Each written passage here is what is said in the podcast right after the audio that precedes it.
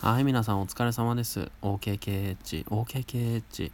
こちらはお疲れカッチン放送でございます。パーソナリティは僕、八橋ゆきでございます。どうぞよろしくお願いいたします。さあ、今日なんですけれども、まあ、金曜日ということでね、え会社を早めに切り上げて、家に一目散に帰ってきました。いつもですね、11時とか、いろいろね、寄り道とかしちゃうんで、えー B モンスターのね、ジムに行ったりとかしてると、帰りが11時とかになってしまうので、まあ、それからね、やりたいこといろいろやってると、もう、寝るのが11時、12時とかね、え1時とかになっちゃうんでね、えー金曜日ぐらい早く、早めに寝ようということで、えー帰ってきました。ね。それで、あの、いつも、こう1週間こうやりたいやりたいと思ってできていなかったことをさっきまでやっていました。のでそれについてのお話ししたいなと思いますけども。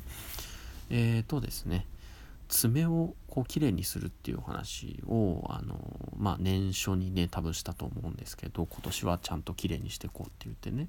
であのヤスリみたいなのを買っているので爪をね切った軽く切った後に形をきれいにするためにヤスリでガーって整えていくわけなんですけどこれ30分ぐらいかかったっすかねこう綺麗にするのに。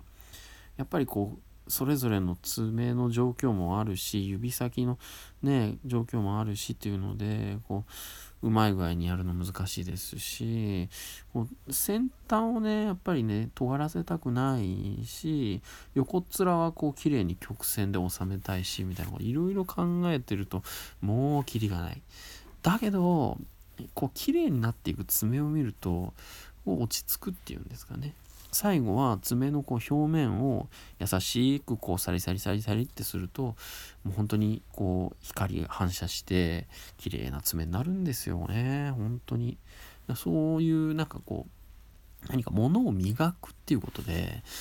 安心感得られるっていうのはなんかこう新しい気づきだったですかねピカールっていう金属磨きのね、えーまあ、やつがありますけどもあれで金属磨くともうむっちゃくちゃ綺麗になるらしくて、えーそういうのもちょっと試してみたいですけども、まあ、本質本質的にちょっとその何かを磨くっていうのはリラックス効果があるのかなというふうに思った次第でございます。ねどうなんでしょうね。しかしもう少し早くね整えられるようになりたいもんですね。こう表面磨くっつってもまあ磨きムラがやっぱあるにはあるし、えーこんなことをね日々女性の方がされてると思うと素晴らしいなと思いますね、うん、まとめて切ってますからね。それをこうコツコツねやるのが大事かもしれませんね。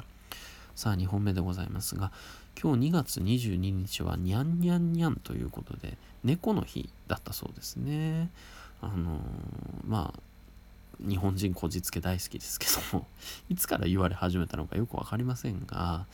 あのその猫の日にちなんでですね企業アカウントツイッターの公式企業アカウントがそれぞれ名前を変えてですね例えばシャープの株式会社のツイッターなんアカウントなんてすごいもうツイッター界隈では人気な、ね、企業の面白いツイートをしたりするアカウントなんですけどニャープ株式会社に今日だけ名前を変えたり、えー、タカラトミーだったらあのタカなんだったか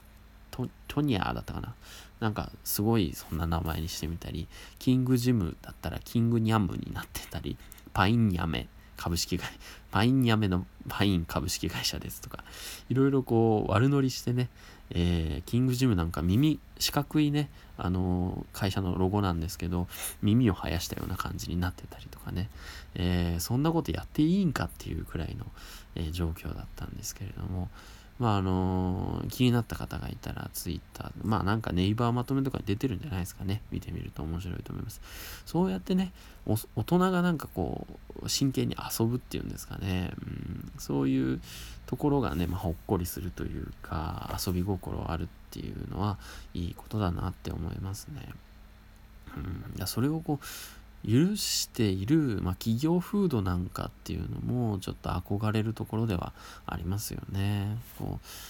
包容力っていうんですかね、うん、Twitter という SNS を活用する、まあ、意義というものをよく理解している会社なんだなって思ったりしました。はい、えー、明日はゆったり過ごします。八橋ゆきでした。